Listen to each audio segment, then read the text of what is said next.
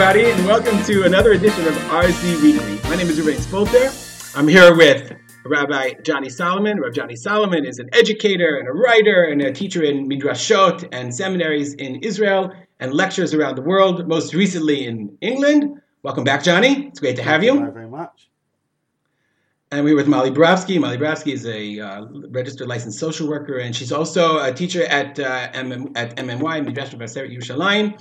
Um, and I am the director of, of uh, OTS Amiel BaKehillot. Today we're going to discuss an article that was recently published in a almost un, unknown journal that's published locally in Baltimore about the topic of Yoatzot Halacha, which was written by Rav Aaron Feldman, who's the Rosh Yeshiva of Yeshivat Ner Yisrael in Baltimore.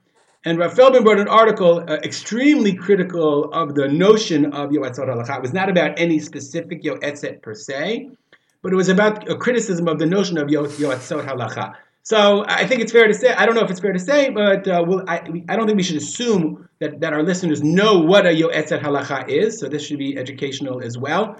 Um, and and at the at the outset, it's important for me to say, full disclosure, my wife is currently studying in Nishmat Yoetzet Halacha program to become a Yoetzet Halacha. So I am, of course, biased. But as you, as all our listeners will discover, all of us are biased. What is a Yoetzet Halacha? A Yoetzet Halacha is a, a woman who has studied in an intensive two-year program the laws of Nida, the laws of ritual impurity vis-a-vis Hilchot Nida and she becomes a resource in her community and for basically anyone else around the world to be able to uh, um, consult, seek advice, and halachic positions um, from a woman who she feels far more comfortable engaging in, in these very, very sensitive areas. Yoatzot halacha have, uh, have really uh, attained, attained a foothold, definitely in the modern Orthodox world in America, also in Israel. We can discuss how much uh, in the Israeli world. I don't really know. I'm not really sure, but it, it definitely re- reflects what I would consider a sea change in the area of hilchot of, of, of uh, observance of and adherence to hilchot nida in many communities. And Rav Feldman wrote an article criticizing the criticizing the the, the idea of this idea of yoatzot halacha. And I'm going to turn it over to Mali and ask Mali, Mali, can you do me a favor, please, and uh, do all of us a favor and and share with us uh, your understanding of Rav Feldman's criticisms of of um, of Yoatzot Halacha, and then we'll just uh, as we, as people who are listeners to us know, we, are all going to disagree, but then we're going to discuss the broader issues. So, Molly's, please go ahead.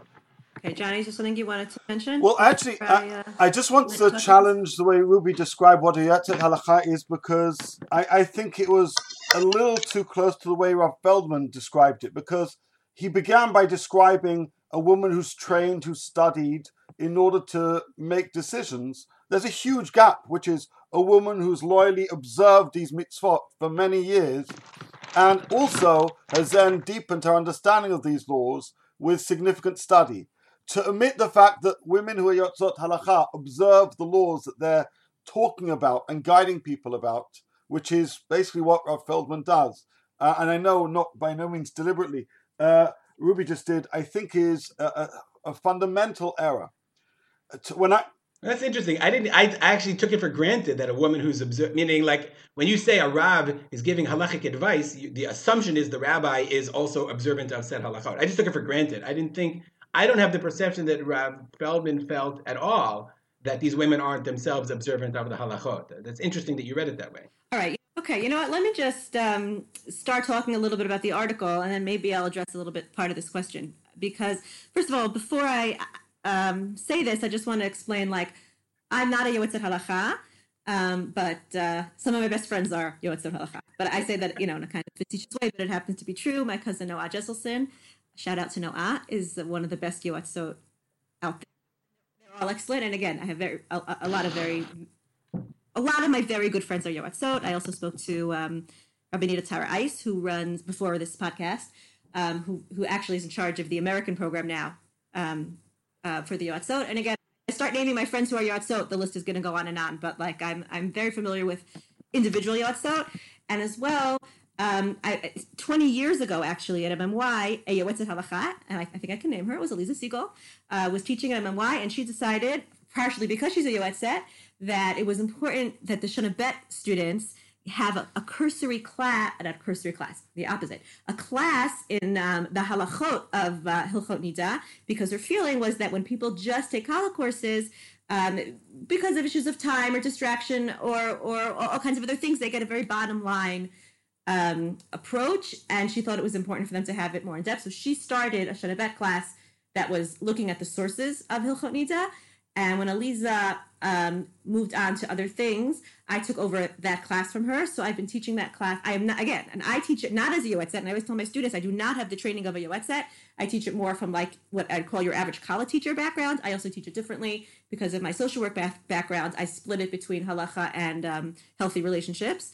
Uh, but again, this lengthy introduction is just to explain where I'm coming from. Every year for the past, it's got to be 15 years now, I've had Noa come in and speak about the Yoetzot. So I've heard her um, kind of like description of the Yoetzot and who they are, what they stand for, and I've heard the girls' students' questions and I've heard her answers.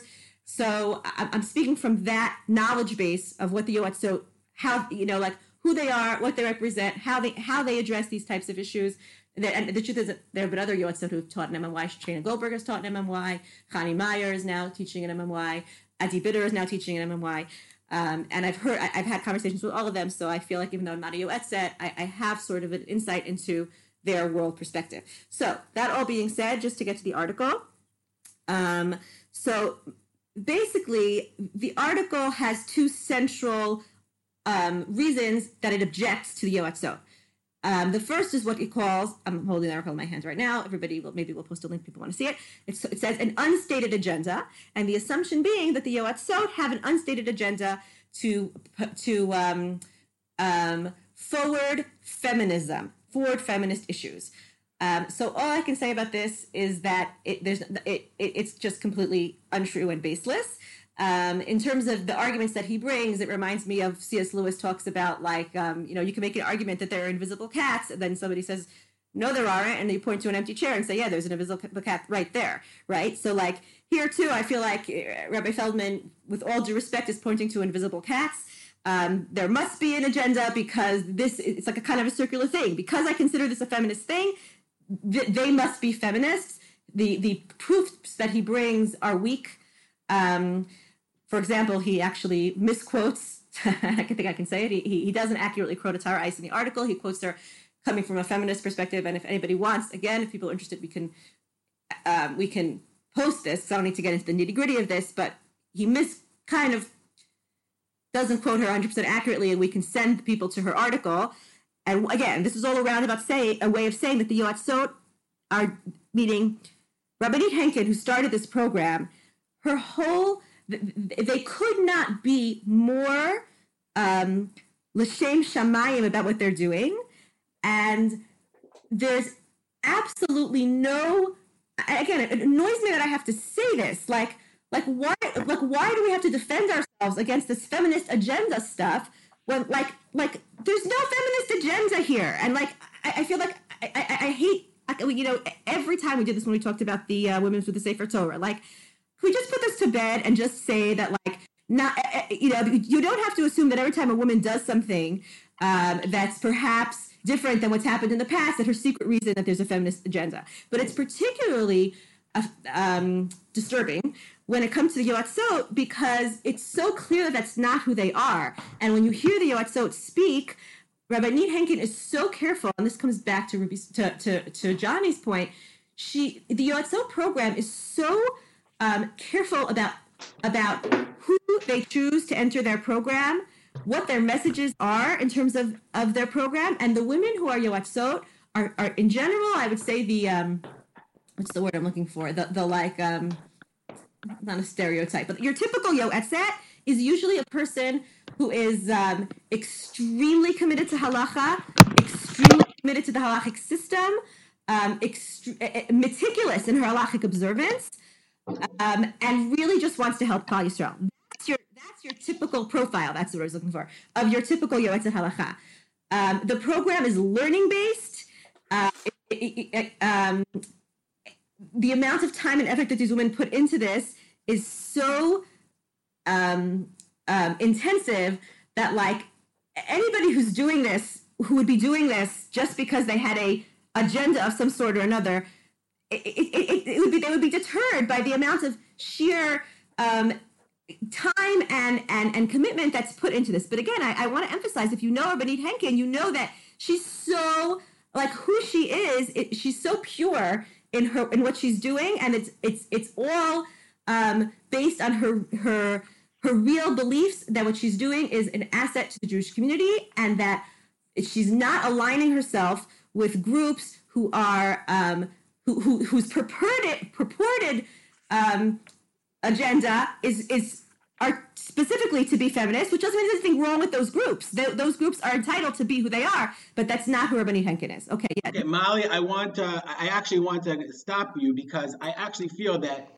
in a way your defensiveness or like sometimes even defending a program it sort of legitimates the criticism. You know right. what I'm saying? What you said is 100% true, but by, by saying it's not true, it almost Correct. legitimizes that it is true. Correct. I agree with you, you which is why it's like I don't even want to feel I feel frustrated, and even I agree with you. Like I'm playing into it by having to say this. It's just that like the so like you're dafka the so they're dafka so uh, the opposite of this that it's almost ludicrous. To... So it's really it's really interesting because he does say that at the beginning of the article, and then in his summary he says that Orthodox, it's not the Yoatzot themselves that are feminists, but that other people, right, have used right. Yoatzot in order to, you know, in order to, in order to advance their agenda. But I want to leave that aside, right. and I want to turn to the, his second point. Right. His second point, which I want to ask Rav Johnny, his second point, he says, listen, women are not, you know, there's a big difference between learning. Let's assume that they learn halacha for two years. That's wonderful. They learn hilchot nida, but like, how can you, like, it's totally different than becoming a rav and having smicha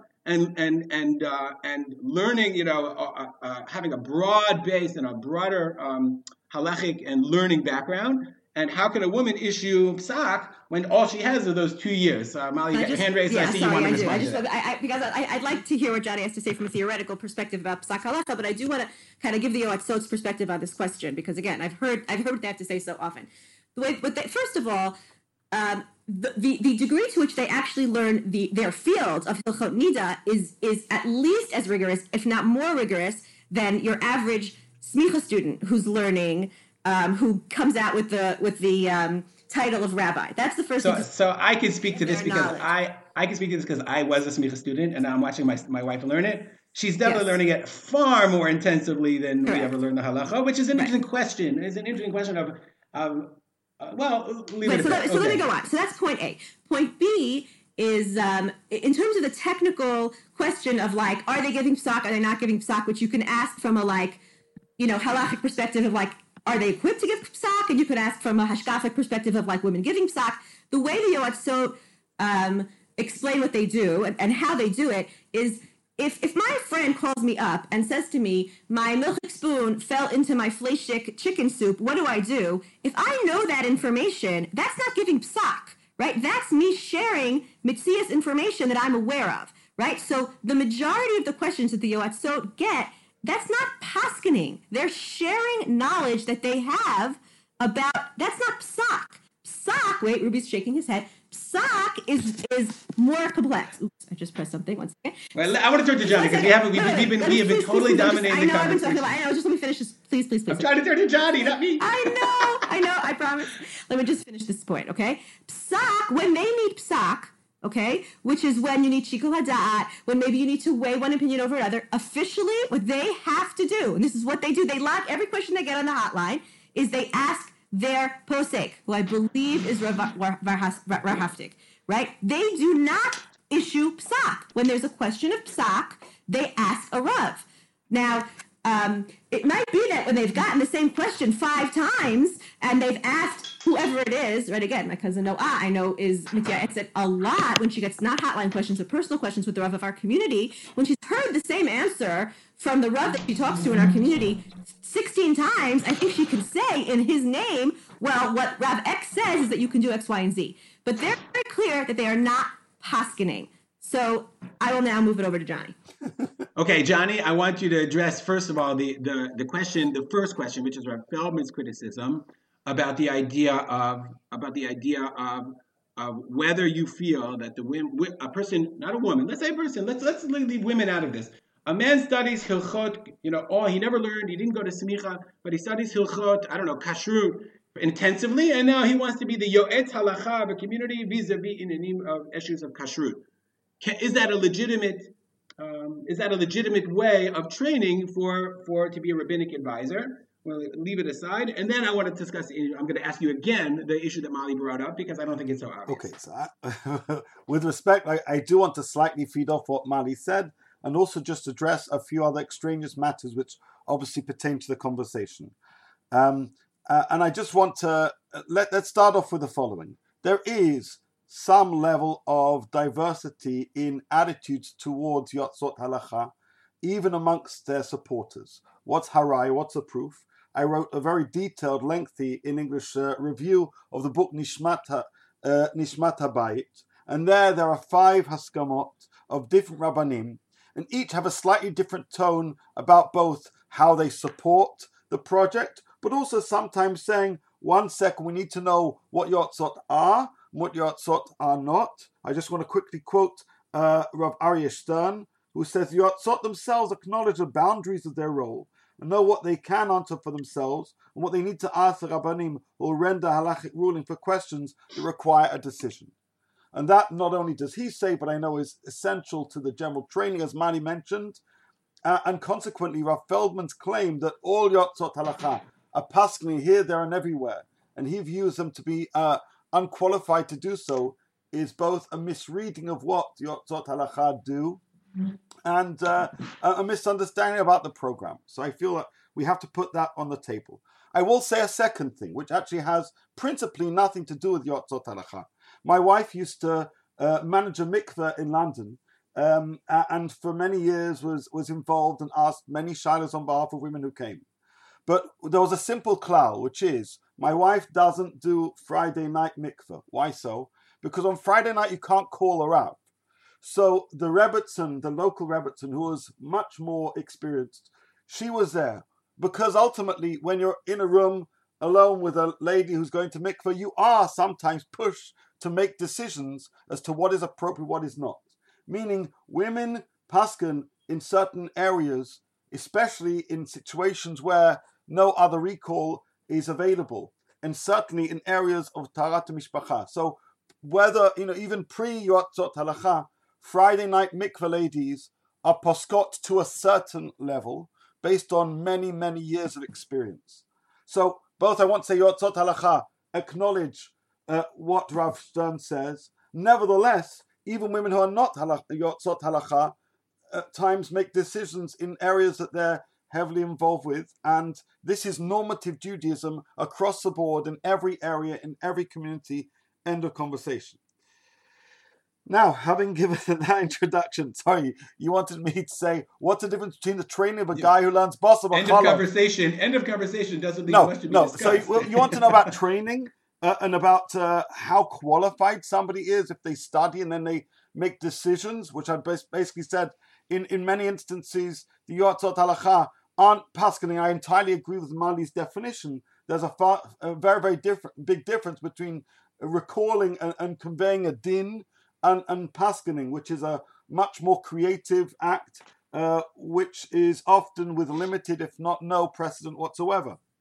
I, of, undoubtedly, most guys who learn uh, Nida, who train to be Rabbanim, don't spend anything close to the amount of time that uh, women participating in the Yotzot Halacha program are doing. But as mentioned in my first comment on this recording, even if they spent a little bit more, they haven't got the years, decades of experience of literally living this life of, of a halakha maaseh understanding. That's aside from, of course, many informal conversations and many conversations that women have had with Rabbanim over many, many years. So I'd say you'd seriously struggle to find a, a, a, posek who can be on par, who, who has perhaps not got many, many years of experience with most Yotzot Halacha. I have to say, my Rav Dayan Gershon Lopian of, uh, of London, he was niftar, his yahrzeit's coming up. He was renowned as an expert in Nida. And that, by the way, because he was such an expert, we had decades of experience that's why I never even went into that field because I realized how many, many years and years and years of not just learning but shimush you need to even uh, make a comment in this area.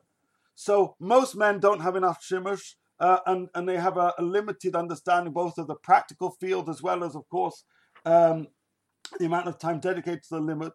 Here we have women who have a full understanding of the practical aspects of the of the mitzvah and the and relative mitzvot and the medical complications that come as a result of that, which is what Yotzot Halacha also bring to the table.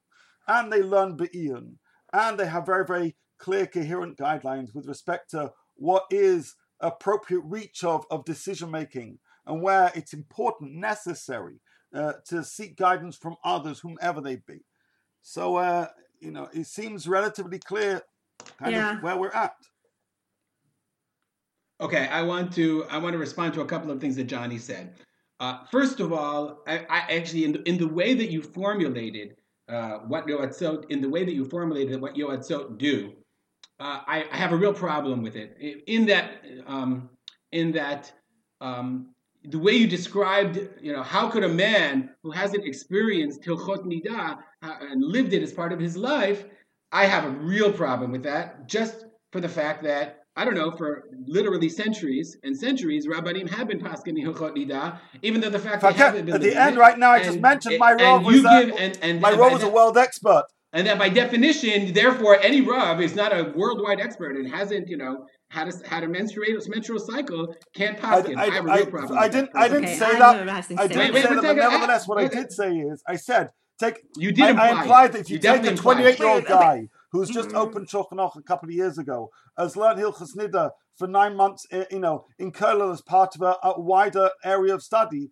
right? That amount of time compared to the Yotzet Halacha, who has many more years of study, as well as many more years of experience and many more years of conversations, it's pretty glaringly obvious as to who has a better both knowledge of of of book based knowledge and life based knowledge. And nevertheless, I still said well, at the I, end. All, I still said at the end. I have knowledge. I definitely disagree with you. Both. For book-based knowledge, I definitely disagree with you because while the Yoetzot are knowledgeable, they have many of them have not been learning for that many years. I'm not talking about any specifically. They're wonderful women. They don't have definitely don't have the learning, the the deep learning experience of learning for years in high school and years in yeshiva. They don't. I mean, it's, it's okay, the reality I, I of the situation. So much wait, wait, I have to finish. I have to finish. I, have to finish. I, I, I listen. I'm not going to remember. Okay, go ahead. Uh, you'll remember. Write it down. Like um, I am. Okay. I am. Um, okay, so I, I really, Johnny, I really have to push back. I think by your argument that nobody should ever, no Rav should ever give any. I didn't say because, that. You know, what do you? I just said. I ended saying I, my Rav was a world expert that we went to millions of times. No, I mean unless you're a worldwide, yeah. world-renowned yeah. expert uh, in anything. Oh my gosh, like, Ruby, I have so much to answer you. Wait, one second. number two, number two, the, uh, responding to your responding to your point about I don't even have what to discuss. Responding to your point about uh, about uh, psak, I think like you know I, I think in terms of, of polar opposites. So the first kind of question a person could call and call and ask the rabbi is, Rabbi, what time is candle lighting on, you know, like what time is candle lighting? Okay, that's a really interesting question. Uh, I think anybody would agree that that's not a psak question. Okay, the second kind of question is, Rabbi, they've developed a new kind of hormonal, you know, uh, uh, hormonal contraceptive. Is it considered prohibited or not? That's like a gadol hador kind of question. Okay, so these are the two poles that I think about, and and one we acknowledge, everyone can acknowledge that you know that that uh, uh, you don't need a rebbitzin, you don't need a yo-yo etzet. You can call your neighbor and ask them what time candle lighting is, or something of that very similar nature. You know, you know. On the other hand, the, on the other side, every Rav worth his salt should know that he shouldn't answer the second question. That he has to send it up the line and ask questions. And you know, we all need poskim. But I think the, the we're obviously talking about a very very vast middle ground between which is the question of the application of halacha. And Johnny, you, you obviously it's true. You're right on a Friday night in the mikvah, and the women and women are asking a question, you know, like I forgot to do X, Y, Z, should I dunk, etc., etc. That that is a difficult question, but between you and me, that that question of whether to ask a question is it itself a psak. Sure. You know, and I think that that there is a it, it's very fine, and it's not obvious whether we're talking about the application of halacha, Boy. application of known halachot, or psak halacha? I don't think that those are those are obvious questions, and it takes a sensitivity to know when am I mm-hmm. paskening and when am I applying well-known knowledge. And I'm not saying I'm I am not saying that Yotzot shouldn't do that. I think Yotzot should do that. I think we all agree about that. But the issue of what is considered psak halacha and what is not, I think is is definitely open to discussion and open to debate. And I, will just quote, you know, I, I, I was speaking to her, I said, I don't know, she didn't give me permission to mention her name, but she, um, there, there are rabbanim in the, in the, I would quote unquote, you know, modern Orthodox world, the right wing modern Orthodox world that, that, um, that don't, uh, that are not in favor of, of Yoatzot, but actually give sak, sak Yoatzot. And she, she mentioned to me, she said, every, I would call this certain rabbi and, and he would always give me the same answer. And he said, I, you know, he said, I'm, I'm, I'm happy to answer your questions, but you, you, I want you to call me every single time. And because he felt, I think this is what he felt. He felt that that the decision of whether what answer to give is psak and should be consulted to the rav every single time, and then that's the appropriate uh, the appropriate role of the yoetzet to be the go-between with the rav. Molly's waving. Molly. Okay. You wrote okay. down. You wrote down. So go ahead. Here it is. Okay. So just to go back to your last point, which is yes, the Yoatzot are aware of the trickiness of what you're describing. Where where's the line between between um, you know giving over knowledge that they already know and psak, which is why again, as I said, on the hotline they log they log every single question that comes in and their answer and when they called the Rav so that it can be reviewed right and to make sure that they're that they're that that this that the Yoatzot are handling this exact issue appropriately and they actually have a posek again I think it's Rav Haftig. I think Rav, Henkin is involved. I don't know to what degree, right? But I don't know. Okay, but so the Rav Haftig, he is their posek, and they ask these questions specifically. In, beyond that, there's pikuach on the yoatzot. I think that that like the yoatzot, um, even the ones that are working in their communities, they meet regularly. I don't know if they should say regularly. I know that they have um, ongoing meetings and discussions. Um, they're, you know, again, there's a centralized. There are people who are higher up in the system and lower in the system, and things go through so that they're these kind. They're they're, they're actually being they're monitoring themselves, self monitoring to make sure that they that they're that they are addressing exactly the issue that you're talking about. So that, that's just on that point. Um, now, just to go back to this whole question of like, um, you know, what is the advantage? And I'll broaden it to say, what are the advantages of women answering Hilchot Nida questions, right? Because Johnny started alluding to one of the advantages, which actually is an advantage, Ruby, because um, and, and okay, let me preface, preface this by saying I do agree that like there should be an a there, there should not be a um, ritia, a, a a like um, disinclination to ask hilchot nida questions to men, right? The same way, like, well, I don't want to use the analogy, but like, obviously, right? We, we believe that like halacha is halacha, and you you you sh- you should be asking males questions about halacha if they're if they, they and and rabbis questions about halacha, including in these types of areas. There's no question about that, and the Yoatzot agree with that. At the same time, the Yoatzot are also aware, and this is something that, again, I've heard from, from the Yoatzot, um, that when they opened up their hotline, one of the things that the men were, the, the rabbis were concerned about is, oh no, now they're going to be asking the Yoatzot, they're not going to be asking the rabbis. What did they find? The, the, the men, the rabbis registered no lowering of the amounts of questions that they got. They were getting the same amount of questions, but the women that the so we're still getting thousands of questions, which means that there were questions that were simply not being asked. So yes, we should educate our our women to talk to rabbis and that it's completely fine and appropriate, but we should also be aware that it is easier for women to talk to women. And there, there are a few factors that play into this. And it's not completely insane what Johnny is saying, which is that when a woman talks to a woman, a woman about um, menstruation, right? They understand each other and their bodies and what they're talking about in a way that might be different from when a woman talks to a man, which doesn't mean that a man can't poskin for a woman, but maybe that is an added value. And, and, and, and let's like leave that even as an open question between Ruby and Johnny. But with an, with an additional added value, which is, which is I, I agree with Molly everything you said. I agree with everything you said. I I felt that the formulation, the way Johnny formulated it, I felt okay. that that that was problematic right. to me. Okay. I, I did, and I want to give Johnny the, the opportunity to defend himself and to completely disagree with me. Okay, fine, fine. But the, but the other thing that I'll say that that that's the added value of when a woman talks to a woman, and this is another thing that the Yoatzot um, as a tremendous benefit they do to the communities is that often when when when a woman has to ask her shaila to a man, it's not the most comfortable thing in the world. She'll do it because she has to, but it'll be quick. It'll be inyani. It'll be a minimal, right? She'll she'll say what she needs to say.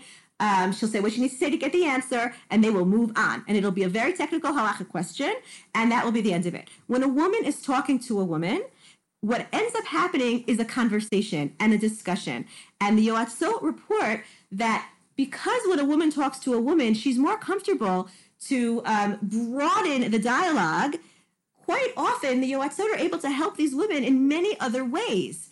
Um, and, and, and, and, and Ruby, as you well know, the Yoatzot are also trained in many, I mean, not in depth training, but a certain, a, certainly enough training to be able to, to know how to responsibly address issues such as um, fertility, miscarriage, um, sexual function and dysfunction. Um, uh, uh, uh I, I, mean, I don't know what else. Abuse, right? There, there, there are so many. They, they, get lectures by people who are experts in these fields. They know that they're not experts in these fields, but they know how to um, to pick up on things, open up conversations with women, and really give them a lot of help beyond what happens when you have a typical formal halacha question with the Rav, and that actually is a benefit. And and I, have heard stories where because the, the, the woman was schmoozing with her yoetzet, um, facts came out about, let's say, how the woman has been keeping Hilchot Nida.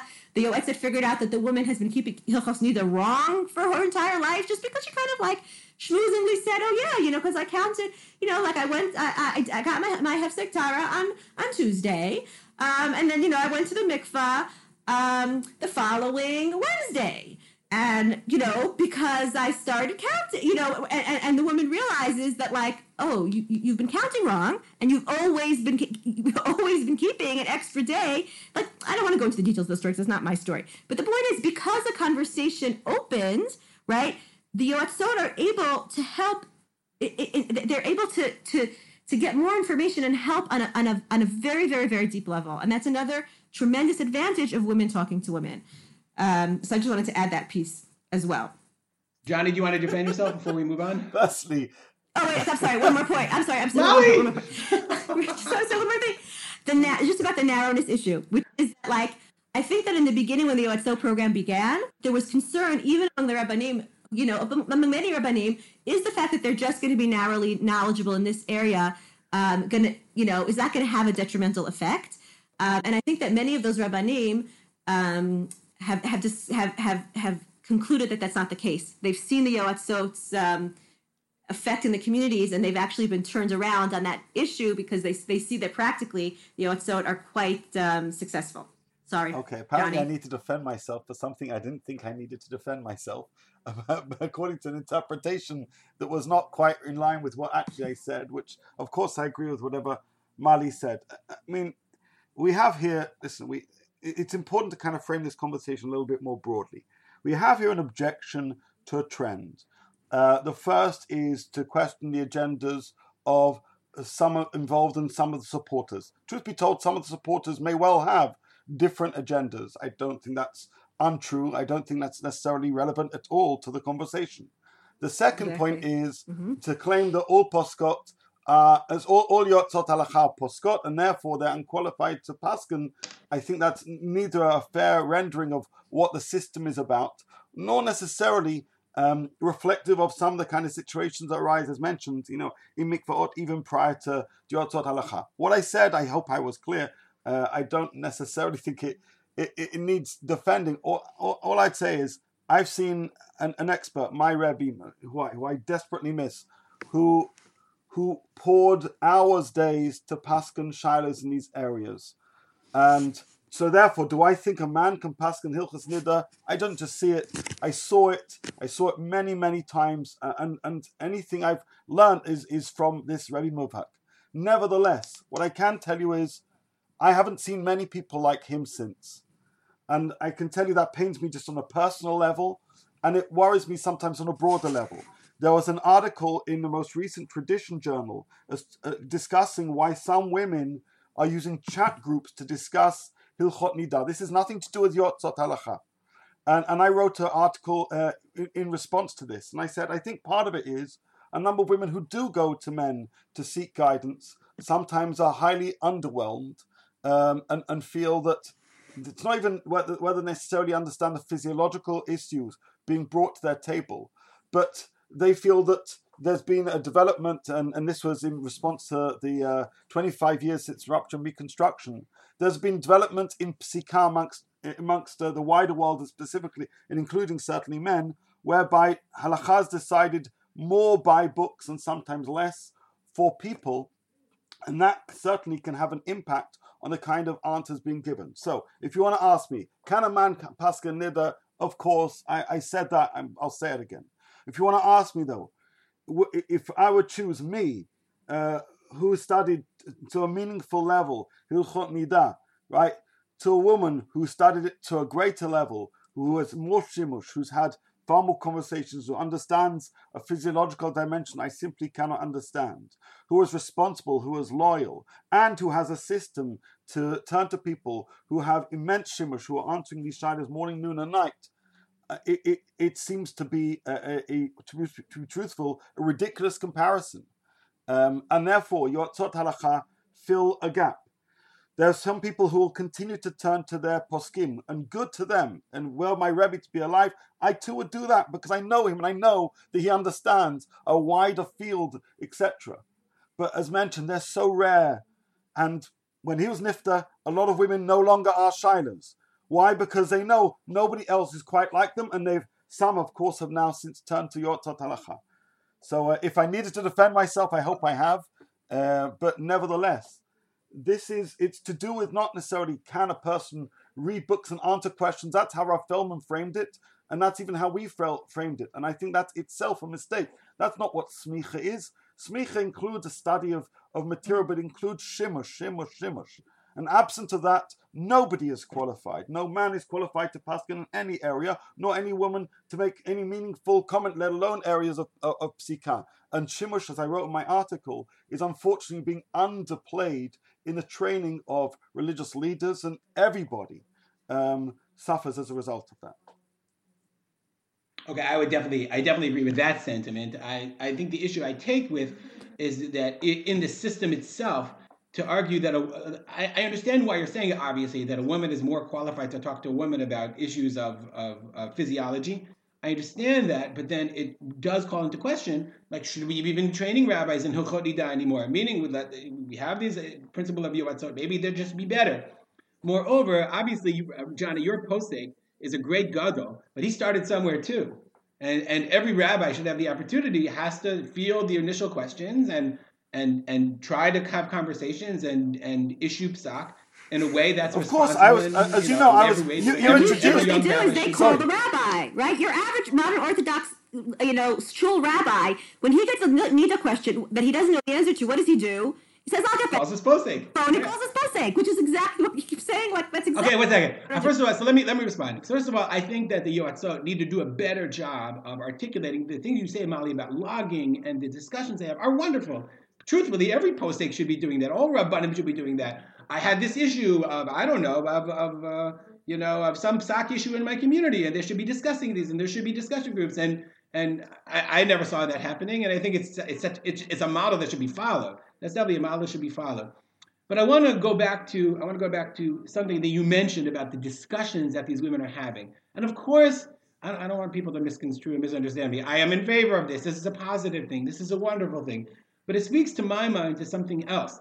And I think that rabbis are we should be concerned about this because when you take the, what used to happen very often is the woman would give her like, the women who asked questions would give the question to her husband, and then the husband would go to the rabbi, and then they would discuss it. And and so essentially, what's happening very often now is like if the Yoetzet Halacha is now having this discussion with his wife, then then the rabbi is being pulled out of the picture.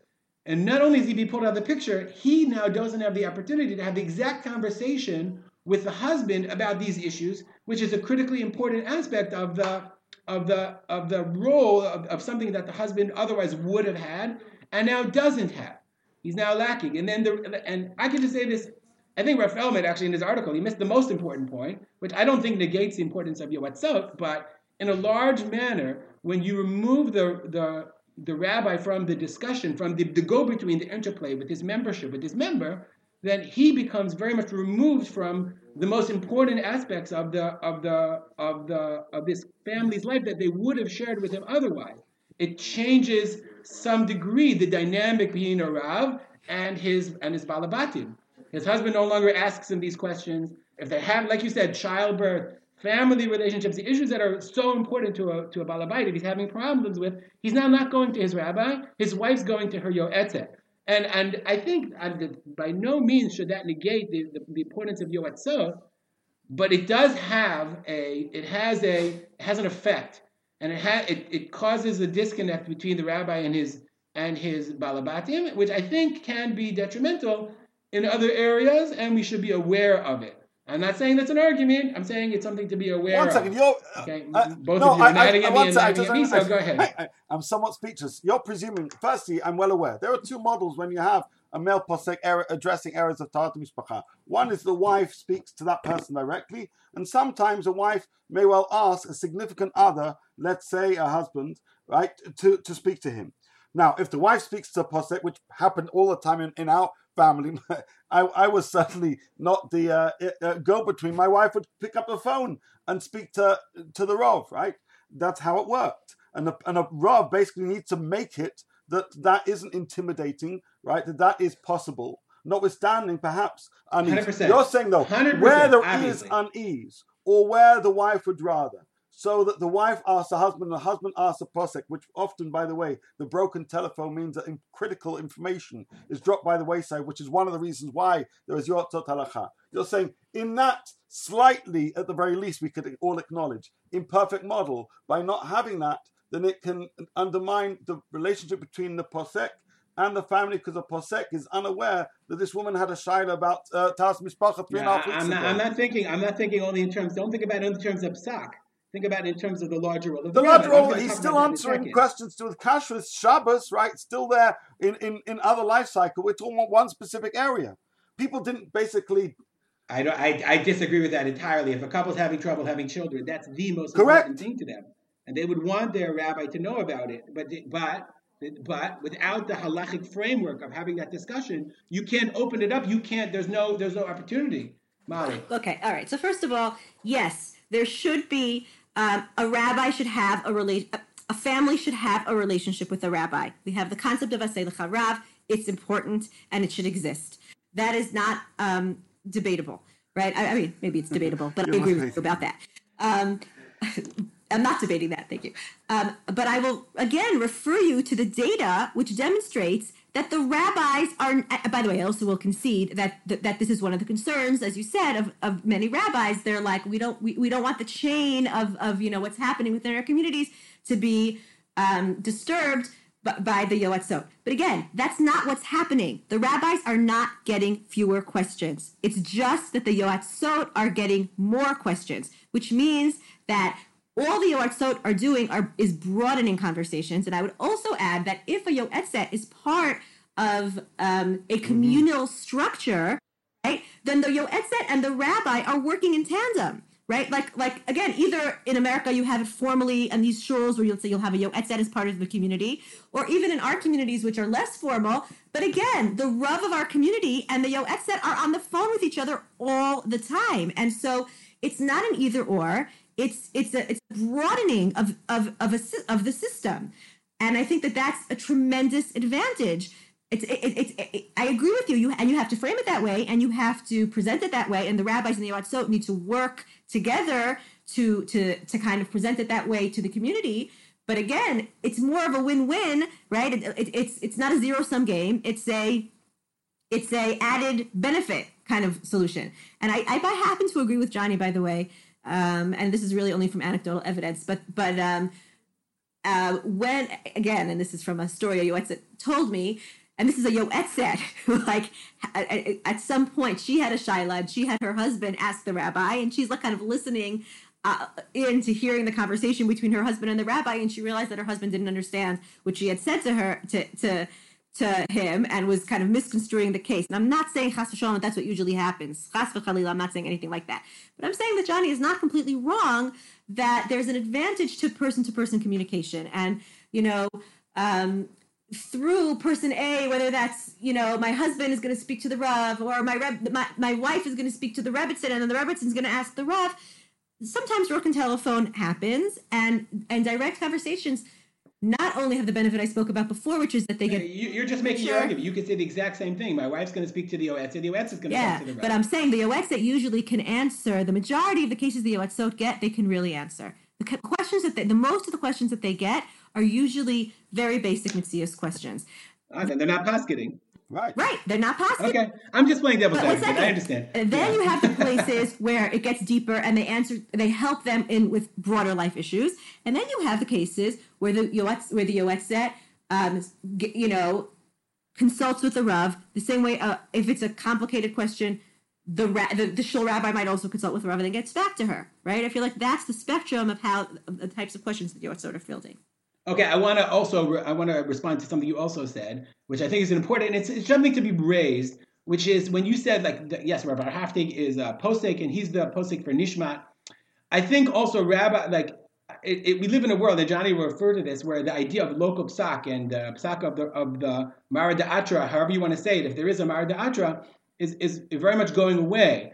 And and it, the, the idea of the Yoatzot having like a central posek in Israel for like all of their issues raises a really interesting question because because it does remove the idea of having a local psak, having a Mara Atra, meaning if in the model that you said, yes, yes, that the, the, the Yoetzet is brought in by the Rav and she talks to her local Rav and she and you know she raises issues with him, then I agree. But there is this notion that like Rav Warhaftig is paskening not only no, for, no, just to be clear, for Gush Etzion. No, no, you know, I, am not. I'm not sure it's quite like that because that's. I think that's for the hotline, right? And the hotline is there are two. There are two things that Yotzot do, right? They answer anonymous questions from women who call them, right? Um, there, they, they, go to Rav Warhaftig with their shaila, mm-hmm. right? And then there's the model of the communal Yoetzet right? Where quite often she's talking to people that she knows, they know her, and quite often in that model, my impression is, and again, I'm not a Yoetzet, so I'm, uh, this is my impression. Um, she's in communication with the with the rabbi of the community, right? Meaning, in, in that model, she right, it's where it's where, where again, not where it's an anonymous hotline, but where I, where like somebody will call. It happens to me all the time. People call me with shilas. I don't know why, because again, I don't know why they think I can answer them, and I always give them the number of like I say, you want to call my friend X? Um, she's awesome, and and then they and then they end up in a relationship with a yoetzet, and that person right becomes the person that they bring their questions to, and again. Th- that happens in communities, and then the hopefully, as I said before, the rest of the community can be Can brought I, into that loop. Wait, let, let, me ask you: Does the Yoetzet have the when Yoetzet does is your I, w- I want to say it this way: Does Yoetzet feel um, obligated to go to the local Rav or the other can say, well, I know the local Rav I'm asking, and the, I know well, the local Rav says this. In Nishmat, like on the Nishmat website, we paskin why. So I, you know, you know what I'm saying? Like it, it raises a really interesting I, question. yeah, ask, right. ask me what's I, that I'm, question. I'm not a halacha, obviously. However, I, just a few weeks ago, I listened to a podcast on the, the Jewish Living podcast where Bracha Rutner spoke about her experiences as the Yoetzet Halacha, and she made mesh, mention of this. And in fact, the way I can only based on what I heard there. Uh, her role in within a community as Yoetzet Halacha is to have that relationship with Rabbanim of the neighborhood and to turn to them uh, to address areas of psika which are beyond her area of, of comfort or expertise as mentioned and that's what she does and that's as we mentioned critical in terms of both the uh, the relationship of the Yoetzet Halacha to the community and making sure that the psakim, as you say, emerge from a certain milieu if we think that is something relevant. It's that's itself for a different conversation as to whether you know somebody in what place A necessarily is better qualified or less qualified to passing for people in place B. But nevertheless, what Bracha said in that uh, recording, and I welcome, I'll happily share the link, is that that's how the model works. And in fact, it's a really important way to make sure there's cohesion and, a sense of collaboration within the community when you have a community who's adopted and working with local Yotzot Halacha. Okay, I want to mention two uh, something at the exact opposite, like sort of opposite point, which is interesting in that perhaps the Yotzot stem from the fact that people now have, and I think families have a, a greater personal relationship with their rabbi. Meaning, in way back when, in the shtetl or what have you, when the Rav was the Rav of the community, and you, you never saw him, other you really never saw him. He was learning or what have you, and he was he was the posek for the community. Then it, it, was less of an issue to uh, you know leave your nida shilas, and he would paskin because you didn't have to or want to have a relationship with him. On the other hand, I think the role of the rabbi has very much changed, to, especially in the United States, and it's coming more to Israel. This idea of this communal rabbi who you have a very close relationship with. You eat dinner at his house, and he comes over, and you're going to see him in shul, and you're going to shmooze at the kiddush.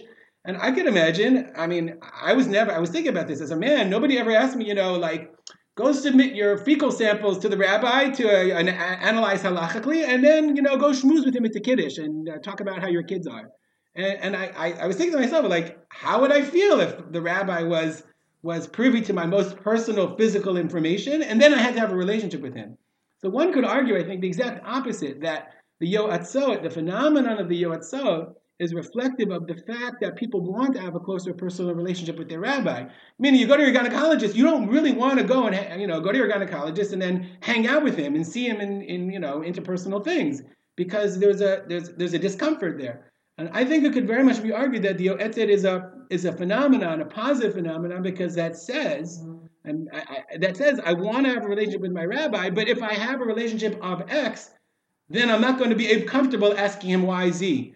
And therefore, I'm, i need someone else to go and be someone I'm more comfortable talking with about that, so I don't have the barrier, I don't have that that problem, that discomfort talking to my rabbi about so many other things. I, I was thinking about that, and I think that might be it might be a phenomenon of the development of the communal rabbi, and I think it's something for communal rabbis to think about. Okay, I want to turn before we finish because we're going long. It's a really important topic. I want to ask Johnny and Mali, why do you think Rabbi Feldman is writing this article? Meaning, it's one thing to say, oh, like we're we are all religious Zionists, modern Orthodox, very much in favor. Rabbi Feldman does not live in the modern Orthodox world. So why in the world is is he writing an art, penning an article totally critical of totally critical of the, the idea of Yoatzot. That's question number one. And question number two I want to ask of Mali is, like you said, Rabbanit Henkin is very much she's she's built this whole thing based on based on the on on consensus, consensus and not arguing. But I think to the point where like you've heard no response from the Yoatzot, no official response from Nishmat about this article and about criticism of it. And I think like even now we're talking, I'm learning things in this conversation about the process of the Yoatzot, that I didn't really know. And uh, do you agree with that, Rabbi Henkin's, um, um, I would say, silence and uh, is a, is the right policy, or do you think that Nishmat and the Yoatzot should be more more actively defensive of the great things they do in the community? So those are two questions. I'll ask Johnny first, and then we'll go to Mali to uh, to wrap up. Okay, I, I'm not here in a position to comment on whether people have been silent or not. I, I presume there's been conversations. Nevertheless, as mentioned, when this program began, nobody said everybody must do this. And even in a book published by Nishmat about Yoatzot Halacha, quite clearly uh, they acknowledge that different religious leaders have slightly different tempered views about the role uh, and a possible um, trajectory of Yoatzot Halacha in the community. They're not trying to say everybody do it our way. They're saying this is a way, and we hope that there are women who aren't keeping certain areas of Taharat Mishpacha who can. And if that's what we achieve more than Dayenu, it's not just the Dayenu. So that's point number one. The more significant question is why is this article being penned? So let's just give, and I'm going to speak very, very briefly, and because I know we've gone on. This is an article written in Dialogue magazine. I've got a number of back issues. And what Dialogue magazine has become is a, a quasi academic uh, presentation in response to uh, shall we say, from the uh, Haredi community uh, in response to certain trends in the liberal Orthodox and modern Orthodox community, as well as addressing other areas of science and technology. Some uh, articles are very interesting and, uh, and, and I've appreciated them, but some are somewhat more polemical, and perhaps this um, uh, falls in between as being both polemical but also trying to make a statement. Religious leaders, and, and ultimately, Rav Feldman, it doesn't matter whether you regard him as your religious leader, but a religious leader has a duty to be aware of and respond to trends in the world that affect the people they lead. This is a trend in the world affecting the people he is leading, and he feels it's an unhealthy trend. What, we, what we've done over the last hour is say that some of the things he said is not based on the experience and training and, and the guidance uh, of the actual Yoatzot Halakha, not reflective really of the system. Um, nevertheless, I think if a person wants to make an informed argument and say, this isn't what I think is quite the right way to, to go, you know, that's reasonable. It's called good conversations. Um, and, and I think that's how we enrich the Jewish world.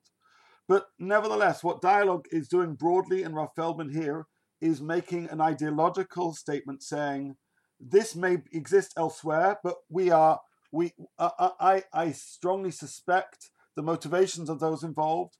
I strongly question the qualifications of those involved, and this shouldn't creep in our backyard.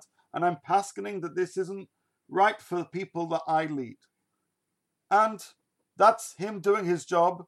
And uh, I say my, my major critique isn't that he shouldn't offer his own opinion, that's his right. It's that his opinion isn't quite reflective of my understanding, and I've tried to do a bit of research in this area of what what, what Yosot Halakha do and the systems they adopt and the training that they have. And, uh, and therefore, when you make broad generalizations and simply say that a support of Yotzot Halakha has a, an agenda that I disagree with, I think that's unfortunately less of a compelling argument than necessarily could have been made by somebody who is less comfortable with the whole overall project. Okay, Mali, I want to I want to ask you to, to refer to the last question. You can decide whether you want to answer my first my second question, but I'm more I'm wondering like it, it, is this uh, did Brett Feldman write the article because he feels that you know his opinion should be out there, or is there something more that prompted him, in your position, I don't know, it's hard to know, to, to, to write an attack of Yom Halacha, like living in the Rosh Yeshiva in Baltimore? Right. So, so from a slightly different perspective than Johnny, but I agree with I agree. I think Johnny is right that the Yoatzot were never attempting to serve any community outside of the community that would be comfortable with with who they are. Um, but I, am wondering, and again, this it's just interesting. I'm seeing an uptick in Haredi. Um, like passionate obje- objection to the Yoatzot, not just this article, but in other places. And I'm wondering what that's a sign of. And I am putting a question mark on the question of perhaps it's because um, it's making certain inroads into the Haredi world, right? If um, uh, so, somehow Haredi women have have you know have the Yoatzot, discovered the hotline, and Dafka, you know, again because the Yoatzot are so good, right? The, the, the it's it and and you know that creates its own ripples within the Haredi world, a, a bunch of ripples. So some are interesting, you know, a bunch of interesting ripples, one of which I think may be the need to respond that Johnny is pointing to.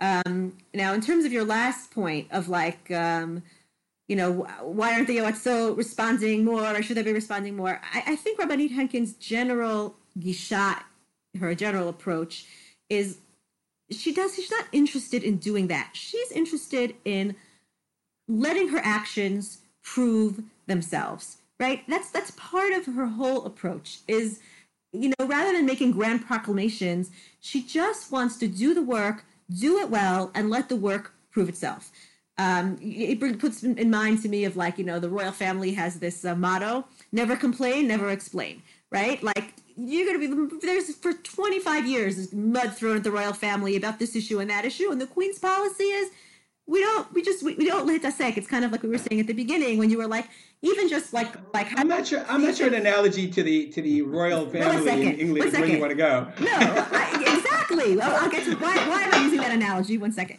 okay? But like you know like like even even just starting our conversation no they really aren't feminists right? But so at some point when you actually engage you you give more credence and and the approach which which is again I mean, our family the approach has always been like let's just do our thing and do it well and and stay above the fray and that's going to be our most powerful argument. Now when when does that approach become less effective? It becomes less effective when you're faced with attacks like like like the one from Rabbi Feldman which again not necessarily to to to critique him because like you know Johnny's right he he feels that it's his place to defend his community but I do think the nature of the attacks are, as Johnny said, you know, Johnny used words like broad generalizations. There are better ways to attack, right? The attacks that, that, that are being attack. brought I against. don't believe in attack. The critiques, right? The, the, the, the, but the critiques are not a hundred percent. Um, there are better. I, I, don't know. Okay, I, maybe I just won't. I'll leave it there. I'll just say that like um, the types of critiques that are being thrown at the Yoatzot in that article are are are are. I can understand why Ruby would say like, you know, fight back, right? I, I don't even mean fight like, back, but but clarify clarify. Right, you know, but again, promote the work that you do. I mean, correct. We, we do good work. Not even defend yourself. Right. You know, right. Right, right. So what I'm saying is the people, and to be honest with you, if Haredi women are finding it, they need to find it, and they need to right. hear a response. Right. So because again, think, because I, right. So what know, I'm trying to say if that's is what they need. That's what they need. Right. So I'm trying to say is I think the Yoatzot always assumed like we'll just do our thing, and like when there's localized critique, you know, we'll have personal conversations with Rav X and Rav Y about his concern, um, and and that's going to be our approach you know and, and i think it is more difficult for them when when like something very public like this comes out and you know with these again these very very broad stigmatizing general critiques it does put them in a bind because it, it kind of flies in the face of their approach which is this approach of like you know what? We do good work. We do have these conversations but we have these conversations in in much more you know off the radar localized inyani serious conversations. Um, and, and, I understand them and I respect their approach. And I think that that, that, that, that, that this type of a, a circumstance puts them in a bind. But I still do believe that at the end of the day, let the Yoatzot just let them do their thing. They're doing it well. They're smart. They're thoughtful, and they're L'shem Shamayim. So at the end of the day, that's how you that's how you succeed. So like I'm not so worried about it. At the end of the day, I think if my greatest criticism of them is that they should be more active in promoting their work. I think that they're doing a good job. I think we can all agree. All right, we're going to leave it on here. We've already gone uh, we've gone quite a bit. Uh, if you have comments, obviously, or questions for either of us, please send us an email. Uh, it's best not over Facebook Messenger because then it's very difficult to share, especially their audio messages. We're very happy to respond. We try to share them with one another, or via WhatsApp so we can share the messages with one another. We, very much appreciate it. Uh, my name is Ruben Spolter. I want to thank Rabbi Solomon and Kowski for this fascinating discussion and also my son Spencer Spolter for our